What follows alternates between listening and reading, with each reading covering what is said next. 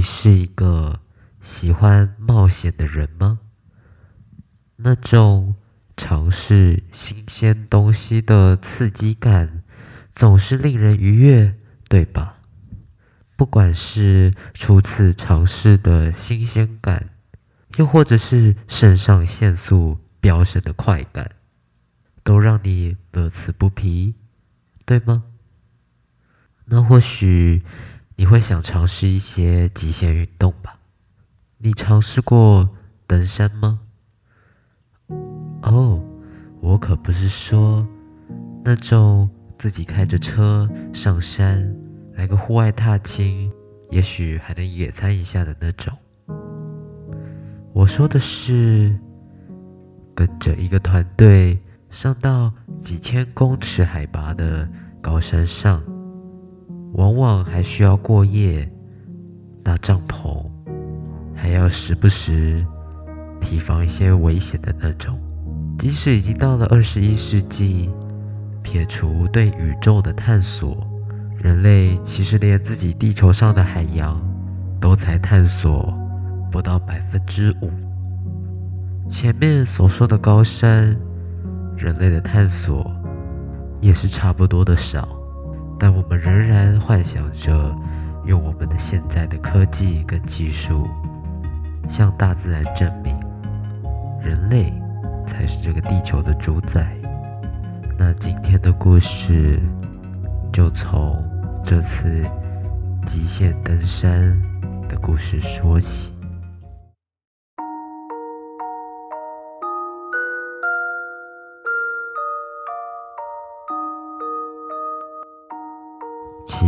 调查局传说档案：进山行。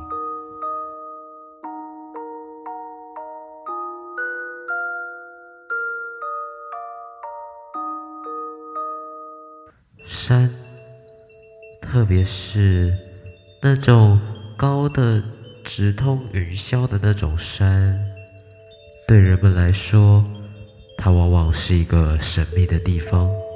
也代表着浩瀚自然的伟大力量。人们总有着想要挑战跟征服他们的欲望。在日渐发达的科技装备加持之下，就连世界最高的珠穆朗玛峰都已经被登顶不止一次了。很少有一座被人类锁定的山。能够继续维持当一座处女峰。什么是处女峰呢？就是人类还没有或还没有办法攻顶的山。可是有一座山，它明明不高，却在人类几次尝试、发生几次山难之后，就被当地政府永久列为禁山。它就是。梅里雪山的主峰卡瓦格博峰。可恶的人们，可恶的人们，你们要用血的代价来偿还你们对神山的无知与冒犯。也许这类恶毒的诅咒，并不是。藏族人民的本质，也许这个诅咒是一种最终警告。没错，我就是当年登山队大本营的后勤人员之一。在这里，我不用本名，你可以叫我阿志。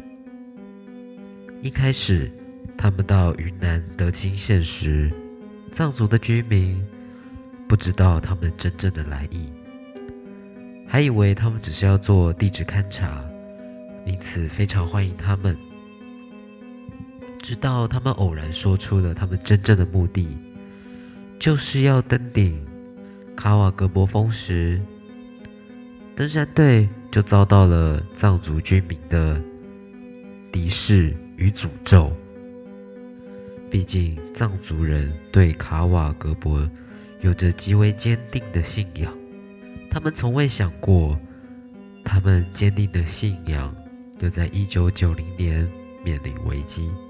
而对于藏族人民的不谅解还有敌视，登山队也多次与之协商。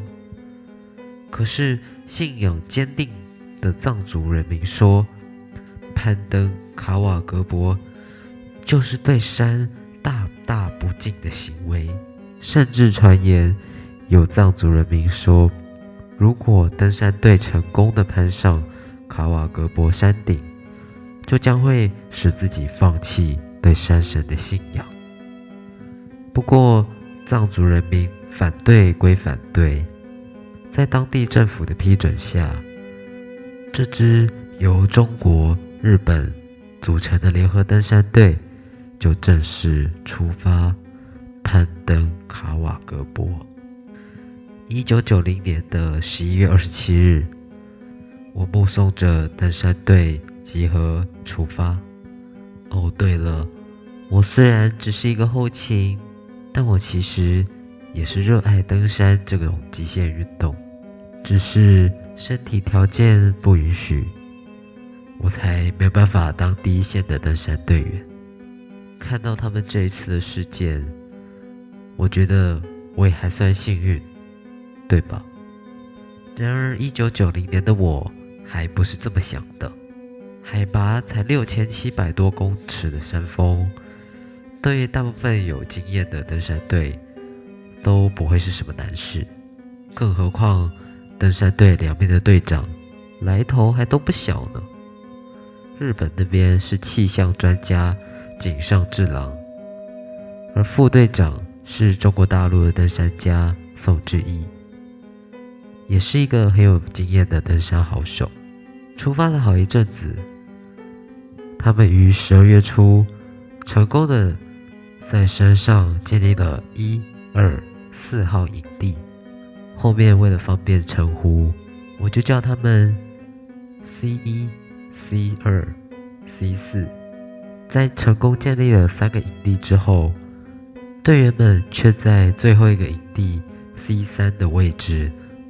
产生意见分歧，他们没有人想过，这成了他们之后山难的其中一个因素。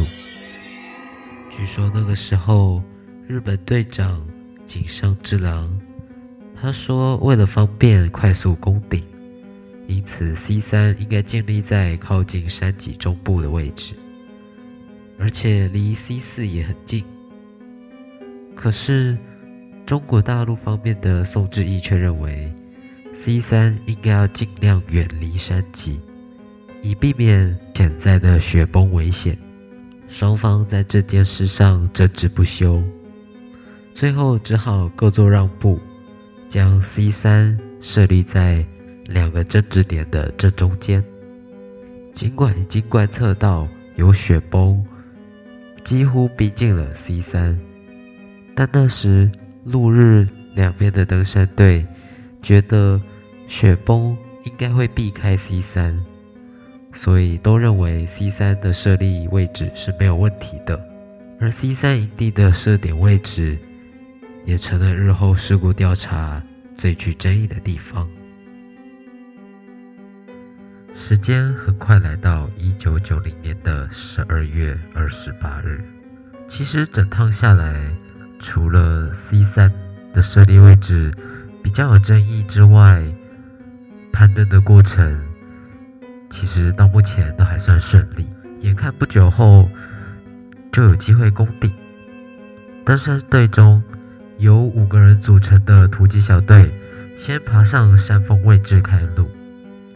他们爬到卡瓦格博主峰六千两百公尺的高度。并且一路爬到了六千四百七十公尺高的地方，距离登顶其实就差两三百公尺了。奇怪的事情也是这个时候开始发生。一开始他们能这么顺利的上山，要归功于天气一直保持着晴空万里的状态。但是不知道什么原因，他们爬到这个高度之后，天空中。突然下起了暴雪，五名突击队员攻顶的行动受到阻碍，而且由于暴风雪越来越大，五人决定先返回 C 三营地。这一次虽然没有攻顶成功，但是触手可及的胜利跟荣耀却那么的近，所以就算遇到了天气骤变，也丝毫不影响登山队攻顶的决心。甚至当他们拿起对讲机跟我们大本营联络的时候，我都能感受到他们信心十足，而且非常开心。可是情况也从这个时候急转直下。登山队预计在一九九一年一月一日攻顶，却在一九九零年的十月二十九开始，连续遇到暴风雪，好几天都无法前进。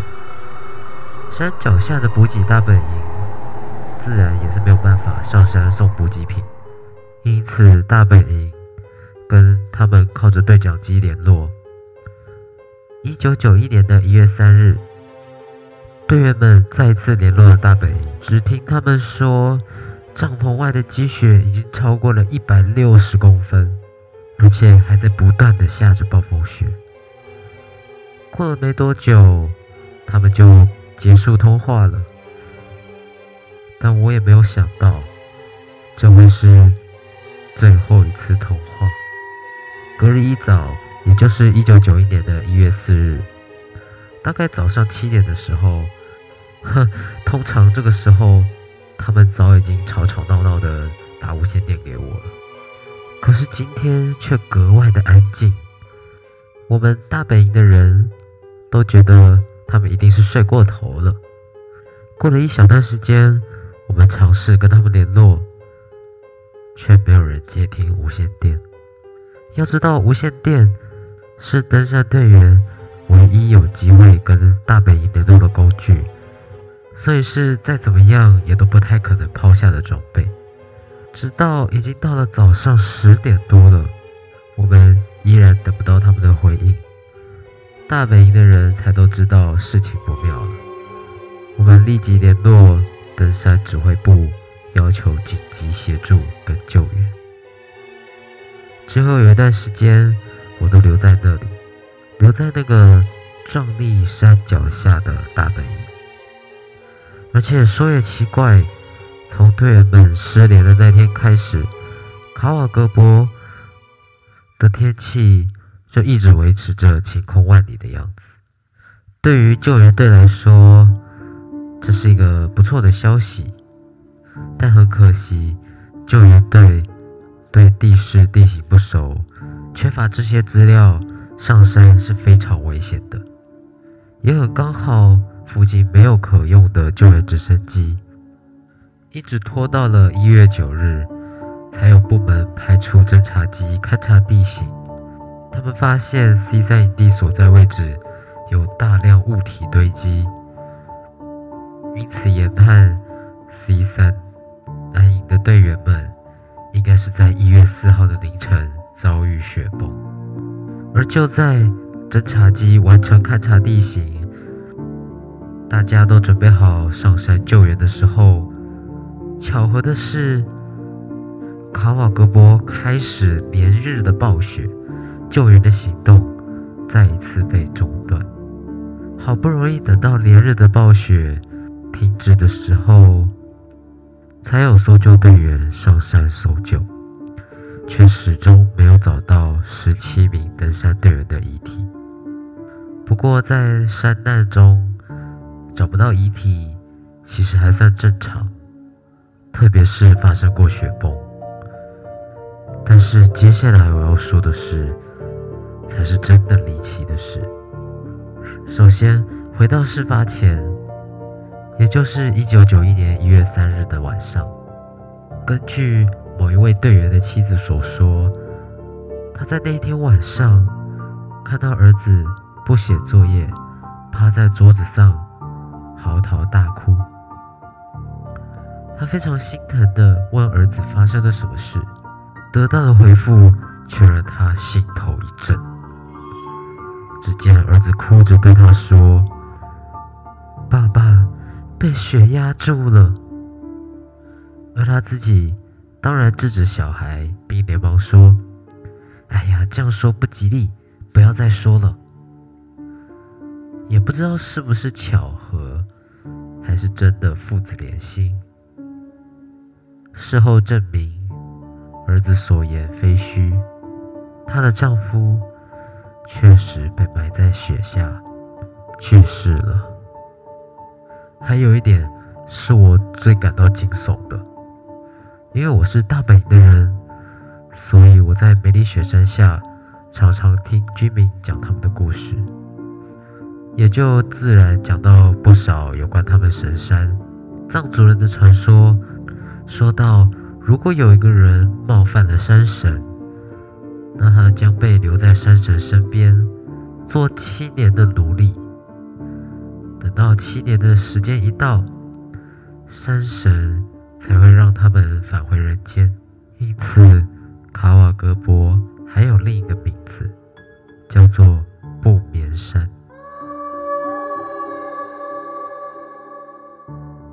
奇怪，从队员失踪的一九九一年开始，中间搜救了七年，连个人影都没有找到，却在一九九八年七月十八日的时候，一个藏族居民放牧的时候，意外发现了登山队的尸体。